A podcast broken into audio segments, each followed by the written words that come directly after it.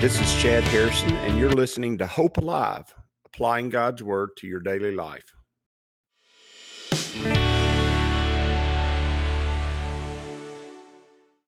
Hi, this is Chad Harrison, and I am the teaching pastor of Lake Community Church and have been serving as a pastor for 25 years. I'm also a practicing attorney. This podcast is designed to help you study God's Word and find God's will for your life. I pray in the name of Jesus right now that God would open up His Word to you and allow you to see Him and to know Him and to know His will, that you might glorify Him and that you might walk in faith and power each and every day, especially today. In Jesus' name. Good morning. Welcome to Lake Community Church's morning Bible study. We are in Genesis chapter 37. We're going to dive pretty deep this morning into into the fullness of this chapter. It's, it is a relatively long chapter, not a terribly long chapter, but it deals with uh, Joseph and really begins to uh, pre- really begins to define and provide us with view of Joseph and how he lived and the things that happened with him and how Jacob influenced those things, his father, and uh, gives us insights into the young man. And I want to focus on that, although his father plays a role in his life, a huge role in his. In many ways, I think sometimes he even undermines him a little bit, not intentionally, but he undermines him because of his actions. He causes him maybe some troubles. But that being said, God providentially used those troubles for his very best. So then again, it may be that just naturally a part of God's plan. And I can definitely see that. And I would definitely say that uh, God's providence was at work in Joseph's life to bring about God's plan and God's will for not only him, but for his people and for the children and the grandchildren and the great grandchildren and all the seed and the line of his brothers who ultimately hated him at the start, but were saved by him and loved him at the end. And all those things come to play as we're reading this. And so sometimes there's some nuance there that you just don't play out, you don't tease out when you're studying the Bible, just because we only have a few minutes each morning to study it. And so we want to study it and get as much as we can as soon as we can. It says in verse 3 that now Israel loved Joseph more than all his children. Notice, Israel loved Joseph more than all his children. It doesn't really give us any other reason other than he was the son of his old age. And you go, that's strange that uh, he loved Joseph more than all his other children just because he was the son of his old age. If you think about it, not from Joseph's perspective, from Jacob's perspective, maybe that's not as weird a thing as you might think because as we get older, we mature, we get better perspective, we get better understanding. We oftentimes become less selfish as we get older. Now, that's not always true. That's not a constant in the universe that we always get less selfish as we get older, but oftentimes we do. And oftentimes we realize that the important things in life are not necessarily our job or what we want to do or taking care of our business or doing what I want to do as far as life is concerned but we realize that the investment of life into others and the investment in, of life into the life God's given us, the purpose God's given us for living, oftentimes with the way we live, we become less, less selfish. I can remember when I was a young man, newly married with a new child, thinking that I wanted to do this and that and the other, and I had to do this with my family and I had to do that with my family, and not realizing because I was a young man, I was a man in early mid 20s, re- not realizing that that investment and the importance of those moments and those hours with my children was very important, and uh, it was important not just but for them, it was important for me. And you sometimes when you're young and you have children, you're just trying to survive and a lot of time, a lot of times that's true. If you run into somebody who's got three or four, I like to call them wild Indians, the young children that they just flit from here and there. And if you got a got one that likes to climb, they're climbing all over everything, and they're crying and they're snotting and they're and they've got issues and they're falling down. And if you've got three or four of them, or even two of them, or one of them, sometimes they can just be so draining as to be as to you can't really get a perspective on life. You're just trying to uh, stick your head up out of the water to breathe. And I understand that. I understand that completely. That being said, when you get older, you'll find a lot of times that you'll run into someone and they, for whatever reason in life, are raising their grandchildren or grand or raising a grandchild, and they uh, and now that they're in their 50s or 60s or even in their 70s and they're taking care of that grandchild, that child becomes really the object of their eye. It becomes the apple of their eye. They love that child and they invest a lot of their life in that child, realizing the importance of that investment because they're older because they're they have less of trying to accomplish on their own and more of trying to understand the importance of investing in other people's lives. And so that happens all the time. And i can see that jacob would have done this because the truth is that joseph born to him at the end and was born to him a little bit later than the others in that his mother rebecca couldn't conceive until she got a good bit older. And in the truth, the truth is that they didn't have children together until after 10 of the other ones had already been born. And he had probably also had learned his lessons. A lot of times we have to learn our lessons. And when you say uh, we, in the South, we use the phrase, we have to pay for our raising. And what does that mean? It was tough on our parents to raise us. And sometimes we got to pay that debt forward to our own children. And a lot of times the problems that we have when we're raising children, a lot of the problems that and the difficulties that we have when we're raising children are our problems. They're us. And paying for your raising is figuring it out, figuring out how to get past yourself and selflessly raise somebody else or help somebody else through life. And that's hard. It's really hard. And you're paying for it. And for finally that debt gets paid and you figure it out. So it ain't about me. It's about God. And it's not about, it's not about what I want. It's about what's best for everyone. And then for you, know, you're doing a pretty doggone good job of raising children. You're sticking in there. You're actually making a difference. You can see investment of your life into them. And then for you know it, they start getting older and you can see how that investment, how much the time you spent really, really feeding into their lives, that time was good and it was well spent and it was fruitful. And the truth is, Jacob just loved Joseph because he was the son of his old age. And he said, and it says, and he also made him a tunic of many colors. Now, this tunic is one of those one of those things that kind of sticks out in scripture because it's it's something that's not been seen before in the sense of in this particular way, and it's unique and it's one of those things that's visual, so people can really get their mind wrapped around it and they look at it and they go, okay, what is this talking about a tunic? We got a tunic of many colors. It's like the Ark or the Tower of Babel that are, is in the earlier parts of Genesis. You they never seen a big giant boat like that. Never seen a tower like that. It has that kind of importance. It sticks out on the pages of the book of Genesis in history. And a tunic was a covering. Remember, all the time when we always think about those things, whenever you think about clothing, that means that always represents scripturally the covering of sin. And uh, that's why in, in the book of the Revelation, when we're in, in heaven, we have a robe that extends all the way to the ground, meaning it's complete covering and it's, and it is brilliant or bright white.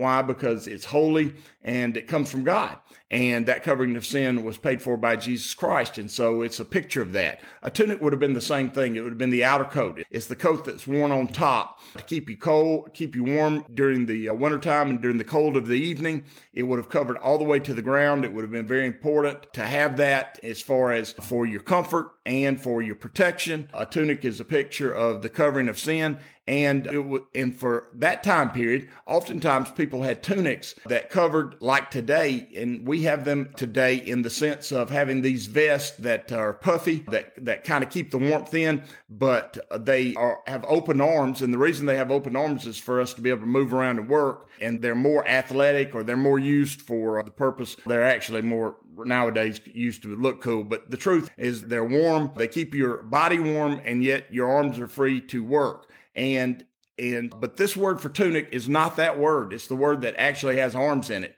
And a tunic like that that would have arms in it would have been made for royalty. In fact, the words used to describe a tunic that David gave his daughter, King David gave his daughter, it would have been a symbol, it would have been symbolic of royalty. Why? Because they didn't have to work because their arms were covered. They were never going to be out there working in such a way that it would make their arms, if they had that tunic on, and a lot of tunics were made without arms. This one is one of those words that quite clearly indicates that it had arms.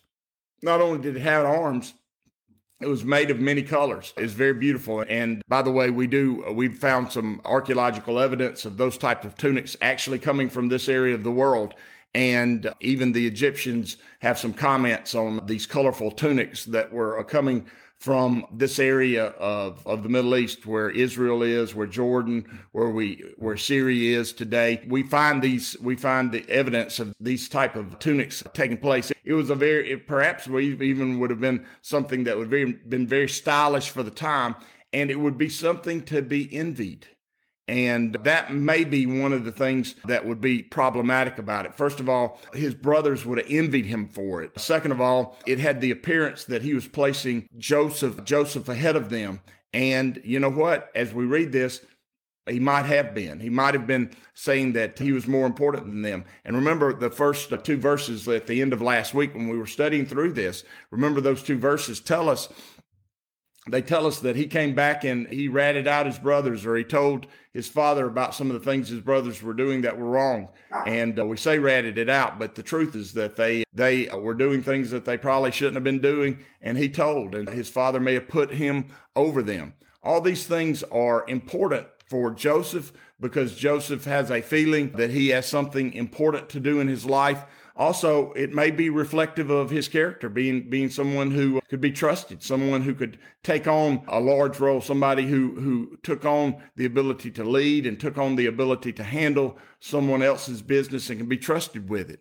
Verse 4 said, But when his brothers saw that their father loved him more than all his brothers, they hated him. And notice that favoritism does lead to hate. And that favoritism does lead to pain and anguish. And you know what? I will say this unequivocally. I've seen that happen so many times among children and the anguish that is still there when the adults are even in their even in their 30s and 40s and 50s and 60s i've run into people who are in great anguish over how their parents treated them differently than their brothers and sisters and that pain and that anguish is real and I think that really comes from the nature that God's given us, that we want, we desire the love of God. I think that's been placed in our hearts to want God to love us. And when He does, it fills that vacuum. There's a giant hole in the heart of man that only can be filled by God. And that desire is played out because our parents take on that role when we're very young. It's played out when our parents don't want to fulfill that role, don't love us as much as others, or maybe doesn't love us at all. I deal with a lot of children